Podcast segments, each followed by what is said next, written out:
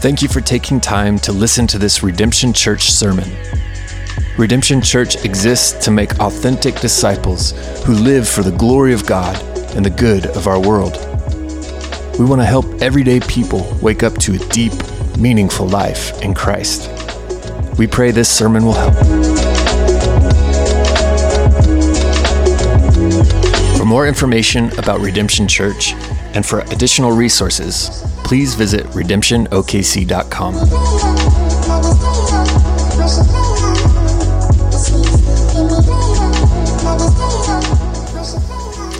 Well, good morning.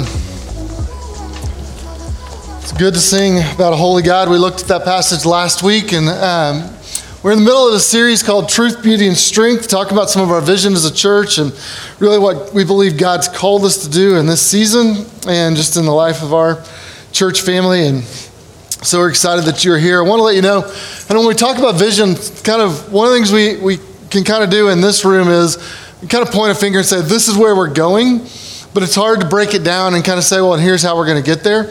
And so I want to encourage you also, we've got a leadership equipping workshop coming up a week from Saturday. And so two weeks from now on the weekend.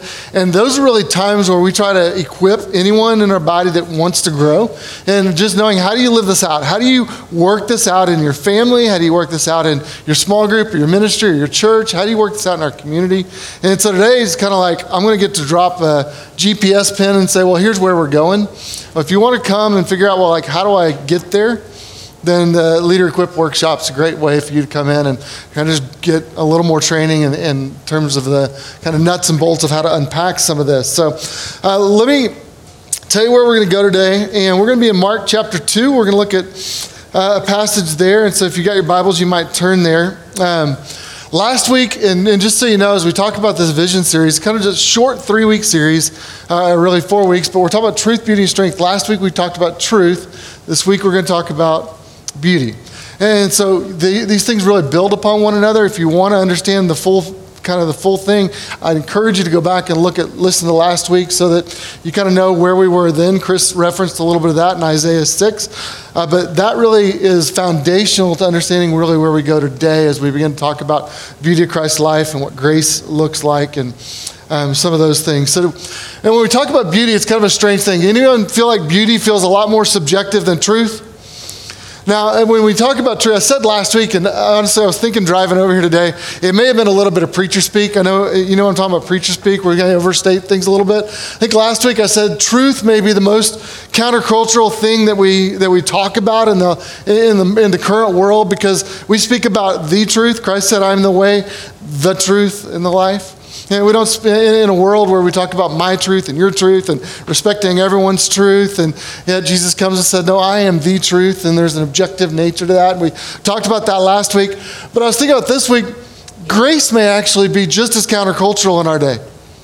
When you think about grace in our world, we live in a world that is so hostile and so angry and so divided and so full of condemnation. It's kind of strange because kind of the, the progressive, politically correct people have become just as self righteous and condemning as the religious, hyper moral people.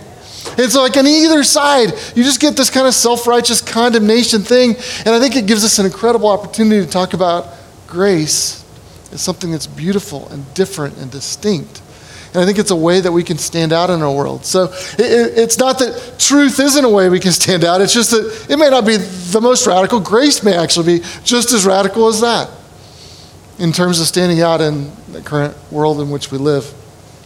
Now, we think about beauty. Uh, I've got a picture I thought was really funny here of a museum. And uh, I don't know if you can see that, but you've got two little girls in a museum, and they've got these incredible works of art around them. And what are they completely fixated on? The air conditioner vent. See, from their perspective, the air conditioner vent was way more fascinating than two paintings on a wall. And when we think about beauty, uh, it's an interesting thing for us to, to begin to look at because uh, different people have different perspective on what they think is beautiful and what you understand to be beautiful. And so our, our vision is to help everyday people wake up to a deep, meaningful life in Christ. And one of the reasons that we want to talk about beauty is it's important for us to understand the beauty of Christ's love, the beauty of Christ's grace, Because that's one of the things that ought to challenge our minds and our presuppositions. It ought to stir our hearts and our affections and our emotions as we understand who Christ is. In fact, there's nothing more beautiful the world's ever seen than Jesus. Uh, there's, there's nothing better. In fact, we, the passage we looked at in, uh, throughout the Christmas season, we looked at John chapter 1. And in that, we talked about Christ coming to the world. And in his coming to the world, uh, we speak about that as the incarnation, meaning that God revealed himself. He put on flesh and made himself known to us in the most clear, compelling way possible, which is he sent his son to become one of us. And so John 1 says, And the word became flesh and dwelt among us. And we've seen his glory, glories of the only Son from the Father, full of grace and truth.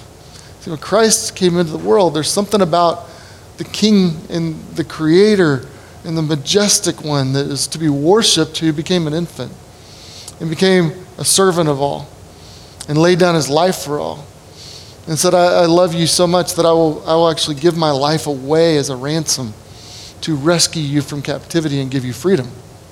And there's something in that that gives us a picture, it says, of glory, of grace, and truth that's unique.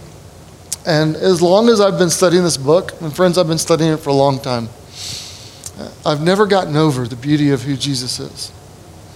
In all the seminary classes I've taken and all the language courses to understand the intricacies of all this stuff, is, and all the lessons I've taught and sermons I've given and all the books I've read and everything else, there, there's something about coming to this and just looking at the simplicity of who Jesus was, who Jesus is and the things he did and the things he said that I've never recovered from.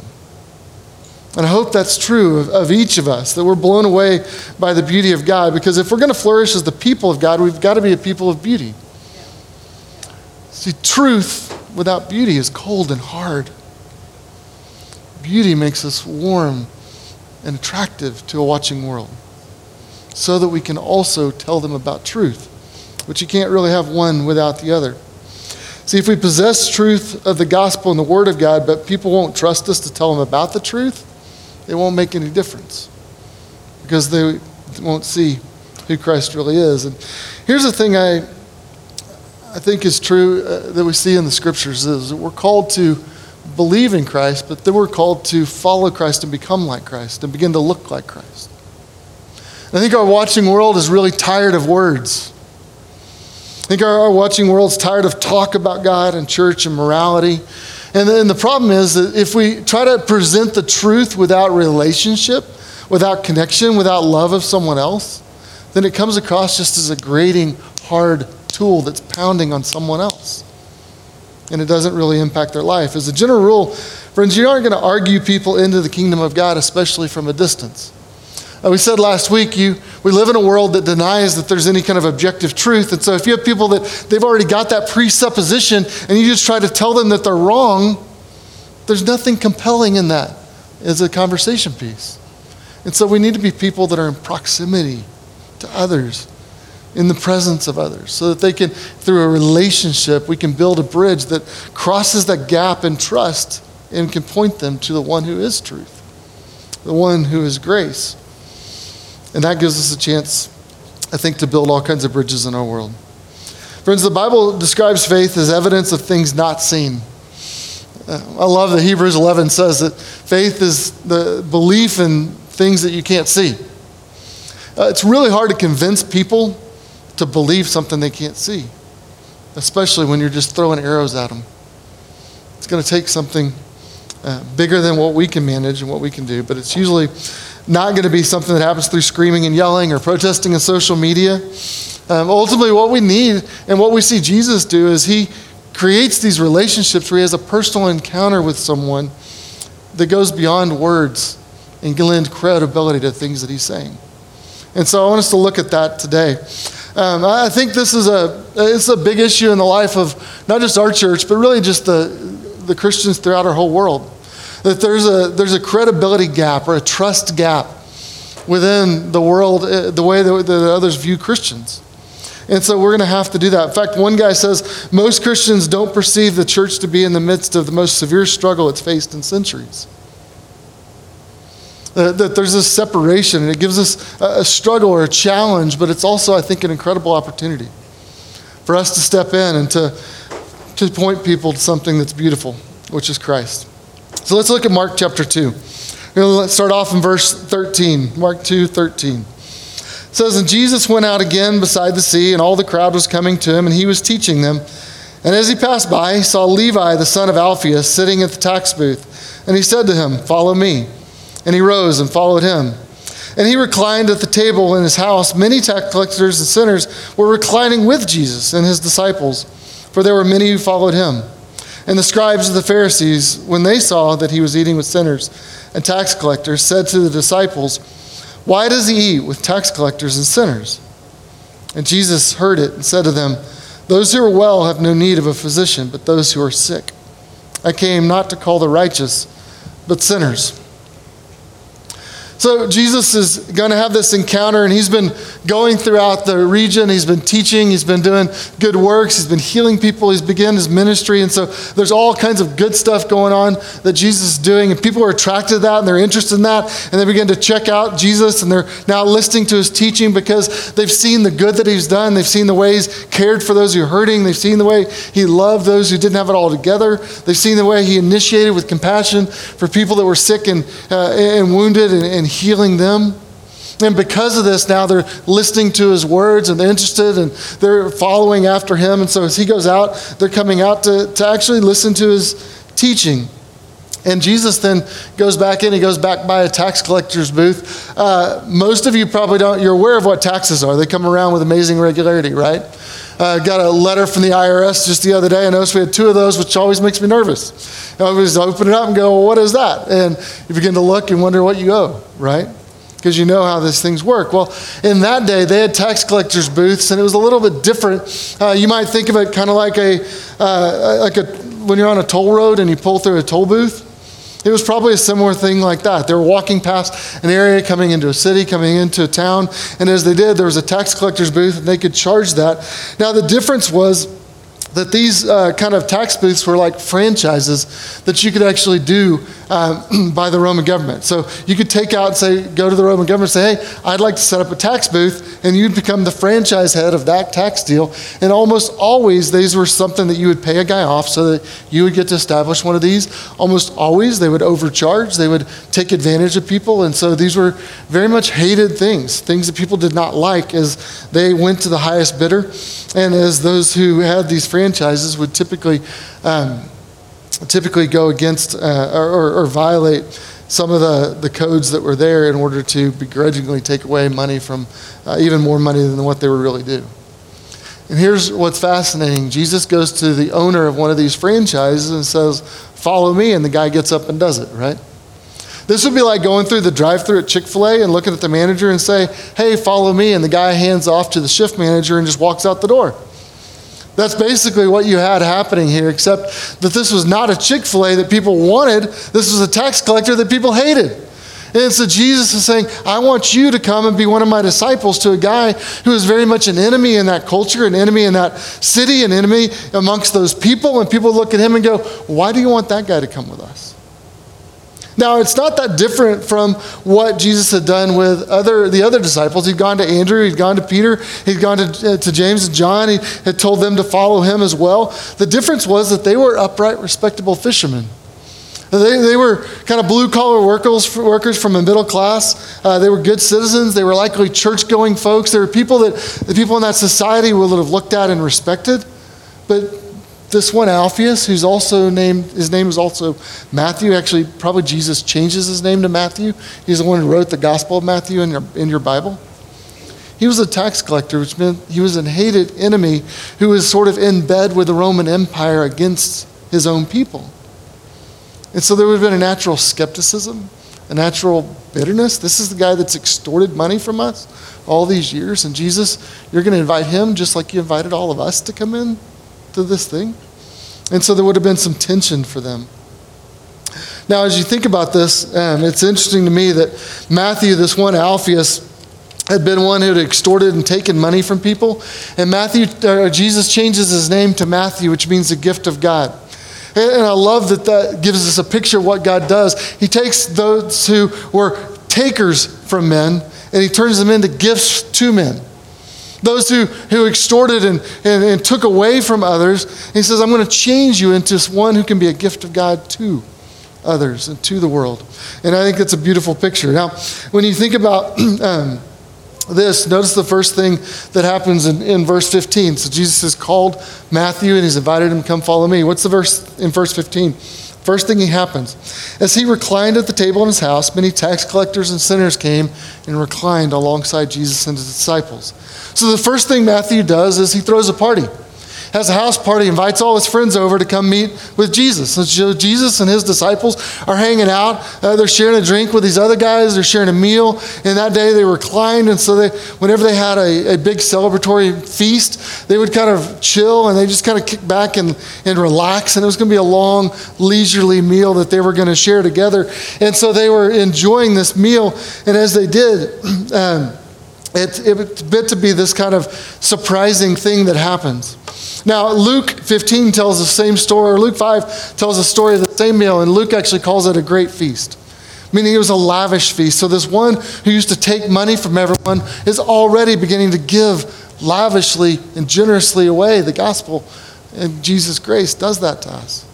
It makes us generous people. And so Matthew has now invited all these people in. He's throwing them this great party.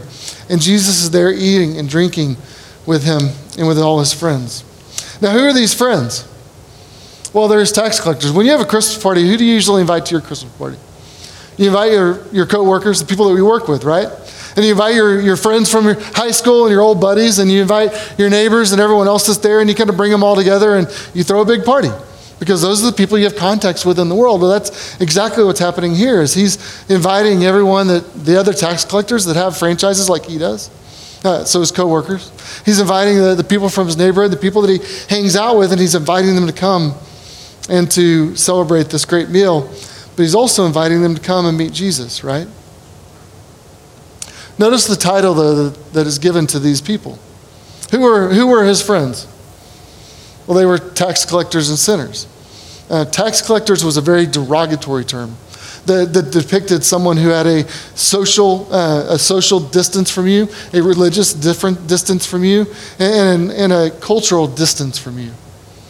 And yet this is who Jesus is having a, a, meal with. It's also notice that they're called sinners. Sinners was a title or description for those who were not in the religious crowd. They were not in the inner circle. They were those whose lives typify those who ran away from the people of God rather than those who ran with the people of God. And you know, it's, the Pharisees that are worried about them. In fact, you know what's fascinating to me is Jesus later is called a glutton and a drunkard. And people kind of accuse Jesus of being a, glut, a glutton and a drunkard. Why? I don't think it's because of what Jesus was doing. I think it was because who Jesus was associating with. That they were looking at Jesus and say, well, if he's hanging out with them, he must be one of them. And so they began to disparage Jesus. Now, the Pharisees avoided contact with people like this, and they were afraid that if they did, it would rub off on them. They were afraid it would make them unclean. They didn't want to be associated with sinners. And so the Pharisees and the religious types separated from them and said, Look, there's us, and we stay over here, and then there's them, them sinners over there that stay uh, away from us. I know that's not grammatically correct, but if you're in Oklahoma, the religious people would say, them sinners, right? And so they're going to point them out over in a different direction. But just in case uh, the religious leaders afraid that Jesus made a mistake, they kind of they kind of wander up to Jesus' disciples, and you kind of feel them on the outskirts of this thing, and maybe outside, and go, "Hey, what's up with this?" Is really what they're saying. Why is Jesus having a meal with these sinners and tax collectors? And he began to ask a question about this whole thing. You see, the sinner Pharisees in that world, just like ours, they were more than happy for sinners to repent and leave their old ways as long as they cleaned themselves up and looked like us. And as long as they, they got themselves all cleaned up and looked like us before they came to meet with us, then they're not going to rub off on us, and we don't have to fear that they're going to contaminate us. And so we can be okay with them who they are. It's an interesting dilemma, isn't it? That Jesus has somehow left the comfortable religious circle and he's gone to spend time with people who don't typically hang with the people of God. Um, How do you think non believers view Christians? See, I think it's fascinating that Matthew, that this tax collector wanted his sinner friends to come spend time with Jesus. He invited them to be together, and he wanted them to. I think so often in our world, that's not the case. We, we, we tend to, to separate, we tend to try to keep those separate. And so we don't see this connection point. Um, I love a story that I read uh, from history. It was a story of Oliver Cromwell in England, who was a commander in chief during wartime, and they used silver for coins, and they'd run out of uh, run out of silver to be able to print coins in order to purchase things and do the things they had to do. And so they had a little bit of a dilemma in the country, and so he sent his soldiers in, and he said, "Go to the cathedrals and see if they have any silver." And the, the soldiers came back and reported to him, and they said.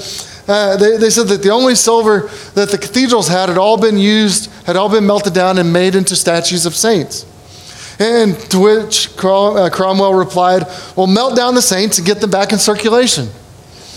Um, I love the picture of that, that, that the saints as statues weren't doing any good. And, and friends, the, the church was never meant to be a museum for the saints. The church is a, is, a, is a headquarters for a mission to go out into the world. And so it's not meant for us to exclude ourselves and prettify ourselves and look like we've got it all together, but it's meant for us to be hanging out. Now, what if the Pharisees would have had a different approach here? Instead of them being skeptical and they said, Why is he hanging out with sinners? What if they would have asked a different question? What if they would have said, Could we come and join you? How different would this text look? If they had said, Can we come and join you? Can we come and share a meal with you? Uh, can we come, uh, you know, would you offer me something to drink so I could sit with the rest of you? and enjoy this, this, this time. I think it would have been completely different, but their, their fear and their self protection kept them from enjoying the beauty of that moment. Their perspective, the way they saw it, was different and had a radically different impact on them. And so, as you think about this, Jesus' agenda and the Pharisees' agenda were not the same. They were bothered by who Jesus was, but they were also bothered by where Jesus was. The fact that he was interacting with them. And in that day, to share a meal with someone, especially in their home, was to be in a relationship or friendship with them. It was to say, I'm connected to you in a way of friendship. And so they were fearful of that kind of a thing. But don't you love that Jesus isn't fearful of that? In fact, did you know later that Jesus um, kind of earned, he earns a title, the friend of sinners? Isn't that beautiful? That he's a, he's a friend of sinners. And uh, this, this concept was so radical, the way Jesus lived, the way he interacted, that they actually began to identify Jesus with this type of behavior. He's, a, he's the one who's a friend of those who are typically outcast in religious circles. Now, it's fascinating me that Jesus is there and he's enjoying it. It wasn't like Jesus didn't, didn't or disliked being there. Otherwise, they would never have called him a friend, right? Um, they, this is one that they, they begin to perceive him. They don't call him a party pooper. They don't call him a, a, a buzzkill or a joy kill. They call him a friend of sinners. He's the one who would sit down and enjoy them. He wasn't defensive about his presence at the party. In fact, when the Pharisees accuse him and say, Why are you sitting with those people? Jesus defends his reason and actually gives him a reason for that. Friends, I think uh, what, I, what I hope happens to you as we look at Jesus, if the, there's something that stirs in your heart, and you think, there's something I could give my life to. There's something I want to be about. I want to be connected with the people who need a Savior. And so Jesus says to them, These are the ones I came for. You know, he's accused about being there. He says, Look, I came for the sick, not the healthy. This is why I'm here. And so he came for the sinners. Friends, church is way more than a one hour event you attend on, you attend on Sunday all of life, what I hope you see is all of life, is a chance for you to befriend those around us and to engage those, uh, those in our city with the love of Christ, to show off the beauty of His love and of His grace. And our, our vision as a church is not for you just to come here and for what happens in this room, although we really like when you come here. It's a good thing. We're glad that you come here. We want to gather. We're never going to give up the gathering of the saints. We're never going to give up the preaching of God's word. We're never going to waffle on what God's word says. We're going to, we're going to hold to the truth. We're going to hold fast to the truth. But we also have to scatter and go share the love of Christ and the beauty of his love with the, world, with the watching world. And so part of what that means is that we want you coaching Little League, we want you helping at schools, we want you doing a good job at your, at your, uh, at your place of work, we want you going to the gym, uh, we want you shopping, and we want you hanging out with people after work and in uh, places where you can go share a bowl of queso with others. We want you going all over the city doing all kinds of things that everyone else would do. We just want you to take Jesus with you into those spaces and share the love of Christ. We don't want to pull you out of the world. We want to send you into the world with Jesus at your side.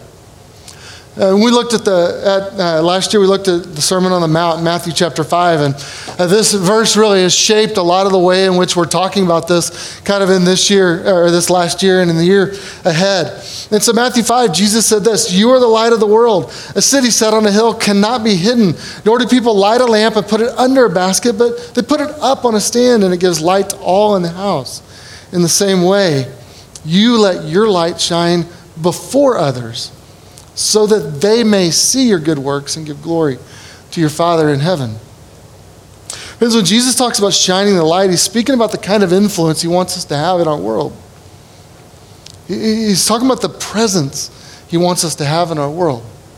And he says, I'm not pulling you out of the world so that you can hide the light and keep it for yourself, but I want you to go shine the light before others so that they can see it. And how do they see it? They see your good works. And they're attracted to that and they give glory to your Father in heaven. Notice it's, uh, it's interesting that we're, we're called to be distinct enough that we can shine, but not so isolated enough that we don't engage the darkness. That somehow we're supposed to shine in the midst of the darkness. And so we're, we're called out as people of truth, and we're sent out as those who bear witness to the truth within the middle of our city. Notice that it's um, in this passage, where does Jesus tell them that they're to shine? In Matthew 5, where does Jesus say we're supposed to shine our light? We're to shine our light before others. Which means that you've got to be in proximity to other people so that they can, they can see the light of Christ in you. You've got to have a presence in the middle of, of other people so that they can, they, can get a, they can begin to feel the beauty and the goodness of Christ's love for them. You have to shine your light amidst, in the midst of them. And so it says, shine your light before others. And others here are those who are outside the typical circle of the church, outside the circle of the disciples. And you're supposed to shine your light before them. Not only that, but Jesus feels strongly enough about it. Notice he says, hey, don't hide it. Don't hide the light. Which means there must be some kind of a temptation for us to want to withdraw and keep it to ourselves, to want to be fearful of being out in the middle of the darkness, and think, well, this light is just here to kind of keep me warm and safe. But that's not what Jesus says. Don't hide it. Go shine your light boldly before others. Friends, we're, we're not supposed to pull away into some kind of a holy huddle as a church or as a, as a community of faith. We're to continue to be engaged and, and to interact with our world. Notice the two little words in verse 16. He says that you're to let your light shine before others so that. When he says so that, that's telling us about the purpose. It's saying for the purpose that, or for this reason, or the reason that so that they may see. So you're supposed to shine in a way that, in a sense, shows off who Jesus is to others. You want them to see. You want to be close enough that they can see what it is that you're doing and they see what is it they're supposed to see. They're supposed to see Jesus in you, who you are, your good works, the way in which you've begun to be shaped, have a life shaped by Christ. And because of that, they point, it points them to the, your Father in heaven. It's talking about our influence in the world around us, that we're called to be people of influence in our homes, in our neighborhoods, in our church, and in our city. And this is what we're ultimately to be about that they can observe our good works and give glory to our Father in heaven. That our lives and our character and our love for others ought to reflect, however dimly, the glory and the goodness of Jesus. That's what we're ultimately called to be about. Um, do you see how much value that puts on everything you do? The mission of God is not just for preachers. The, you know, sometimes we talk about me being called into the ministry to do this thing that I get to do on Sundays. And this is just an aspect of me using my gifts within the body of God or the body of Christ. But, but ultimately, all of us are called to represent Jesus in our world. That, that, that, we're all set apart for that mission. We're all called to go be light into the world. And that happens not just an hour on Sunday, but that happens everywhere you go and everything you do. That means your work matters and your marriage matters and your parenting matters and your, uh, your, your sideline behavior at your kids' ball games matters and you're enjoying a concert matters, and you're hanging out with friends in your neighborhood matters, and your Fourth of July celebrations matter. Everything in your life matters because all of it is a chance for you to shine in the midst of the city. And so it should infuse meaning into every part of your life. It should mean that you wake up in the morning and go, man, today I have a chance to go live for Jesus in my world. That's church. Church is not just here when we come here. This is just a gathering for an hour before we scatter and go be light in the city. And so that's the mission we're called to be about as a church. And so, friends, as you think about this, the fascinating thing I think about what Jesus says is the ones who uh, is that these people then glorify God, but they see God's they see Jesus' followers, and because of that, there's something attractive that they respect and admire that they want to give glory. And they said, uh, Tell me where that, that life comes from. And it stirs their heart to pursue one who's higher. And so that ought to point them ultimately to heaven. Friends, as I said earlier, our world, I think, is tired of words. It's tired of talk. I think our world is asking three questions of us Do you love me? Are you real? Does it work? I, th- I think these are the questions our world's asking when they look at Christians. And they, they hear that we say, This is where truth is found. But I think they want to know and do you love me like Christ? Are you real? Are you honest? And does it actually work? Our world, in fact, Jesus told us that our world needs to see our love. John 13 says, By this, all people, meaning those outside, all people will know that you're my followers if you have love one for another. See, above everything else, our love communicates what God is like to a watching world. And friends, uh, in a world that's so full of division and hostility and anger and loneliness and hopelessness, our world doesn't need more condemnation. Our world needs to see grace. Our world needs to know love. It needs, it needs to, be, to, to have a sense that we care about them before we try to tell them about truth. We're on the way to telling them about truth. That you have to ultimately have grace and truth together.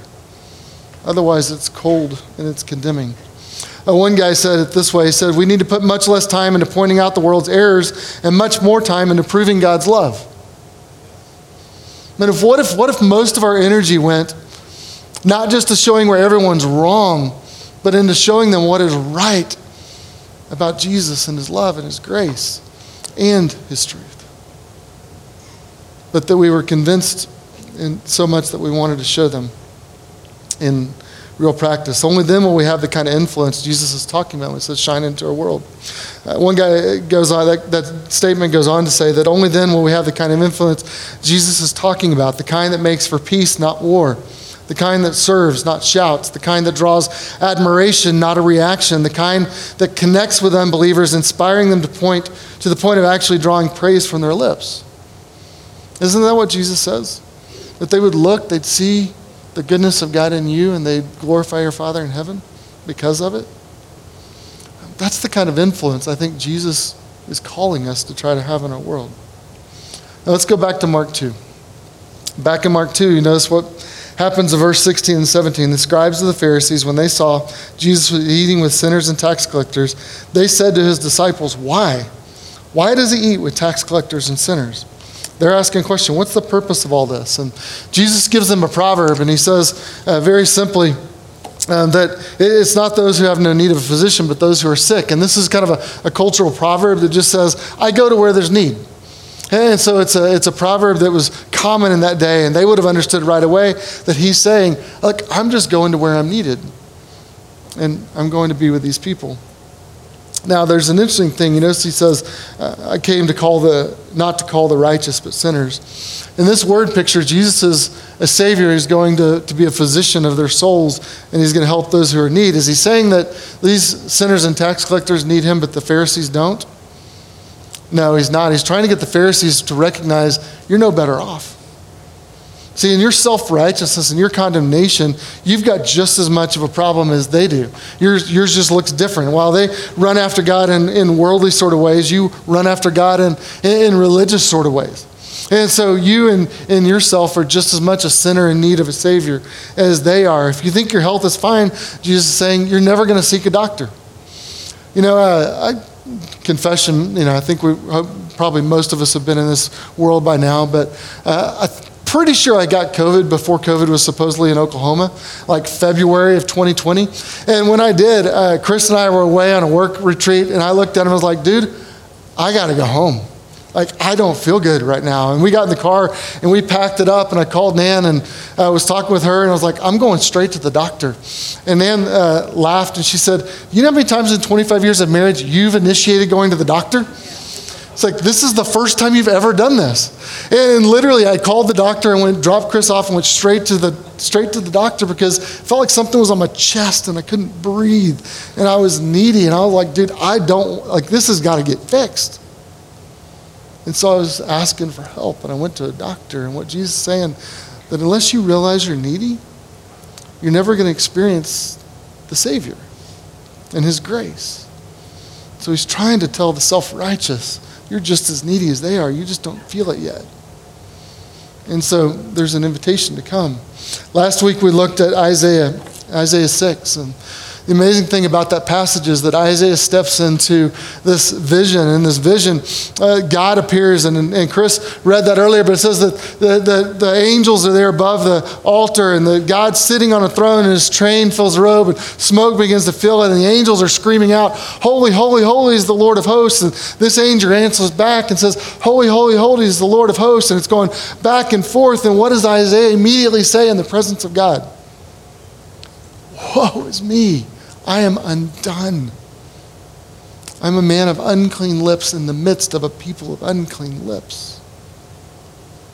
He understands that in the comparison and condemnation game, we all stand condemned before holy God. So, friends, if you want to understand grace, don't compare and condemn others around you. Step into the presence of a holy God. And it will silence you. And you'll say, as as Isaiah did. I'm undone. I'm a man of unclean lips. But then what happens in Isaiah's life?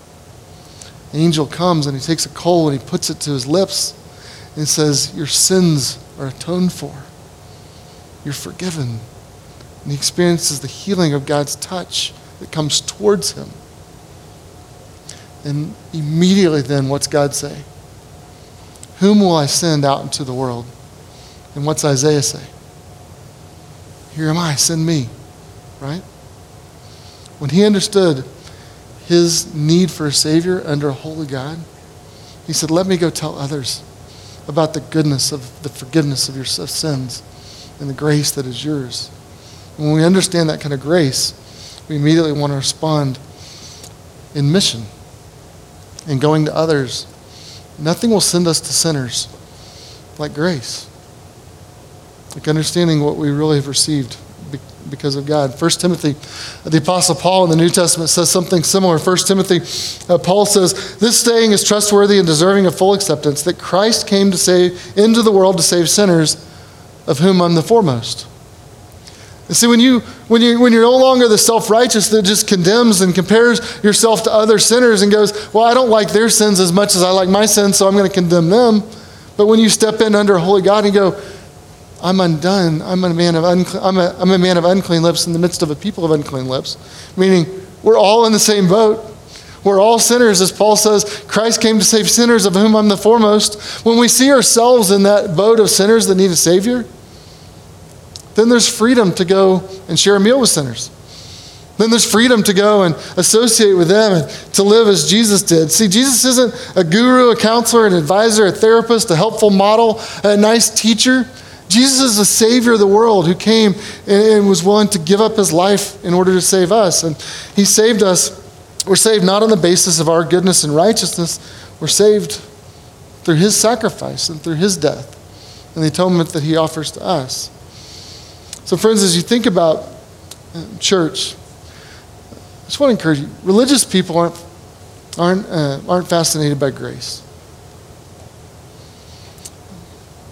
But Christians are fascinated by grace. We're overwhelmed with the beauty of God's, of God's goodness. And church is ultimately a, an imperfect community of forgiven sinners trying to help other people meet a Savior. That's, that's what we're to be about. Imperfect people who are forgiven sinners trying to help other find, others find forgiveness in the grace of Christ. And if you know grace, and, then you have good news to offer the world. It completely alters the way in which we interact with the world. So, friends, I don't have time to unpack all of this. Um, let me just say, Mark 10:45, verse that shaped our community here, says, "For even the Son of Man did not come to be served, but to serve, and to give his life as a ransom for many." See, Christ didn't come saying, "I expect you to have it all together." He came saying, "I, I came to the sick." I came to sinners in need of grace. I came to people who needed forgiveness. And I came as a servant, not demanding service, but as one willing to lay down my life to pay the ransom to rescue people for myself. That's the mission that, that we've been given. He says, The Father sent me, I'm sending you. And so, friends, as we scatter in this place, as we go out into the world, we go as those who are sent by Jesus with the message, the good news of his truth and of his grace to live in the midst of people who need His grace so that they might meet a Savior named Jesus and become one of us. And that's the picture that we're to have when we think about church. Um, is that good news for you? Um, do you know you need grace? Have you received grace? Like, do you really know it? Do you know grace in your heart? Because when you do, you're going to want to share it with others grace always begets more grace. And when we taste it, we want to give it. And so that's ultimately what we're called to do. And um, we'll unpack more how to do that in the, in the days and weeks to come. Let me pray for us. Father, I pray that this would be a people of grace. Father, that you would make us a house of grace. And as we prepare to move to a new location in downtown Edmond, Father, there would be all kinds of opportunity for us to be a people of grace in the center of our city. Father, I pray that you would stir our hearts that in the heart of Edmond, that we would, that we would be a beacon of light, telling people of your love, that they might know grace and truth in the person of Jesus.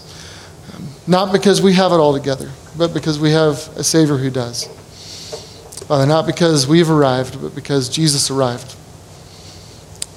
lived a perfect life, died upon a cross, left an empty tomb and promises to come back one day and make all things new.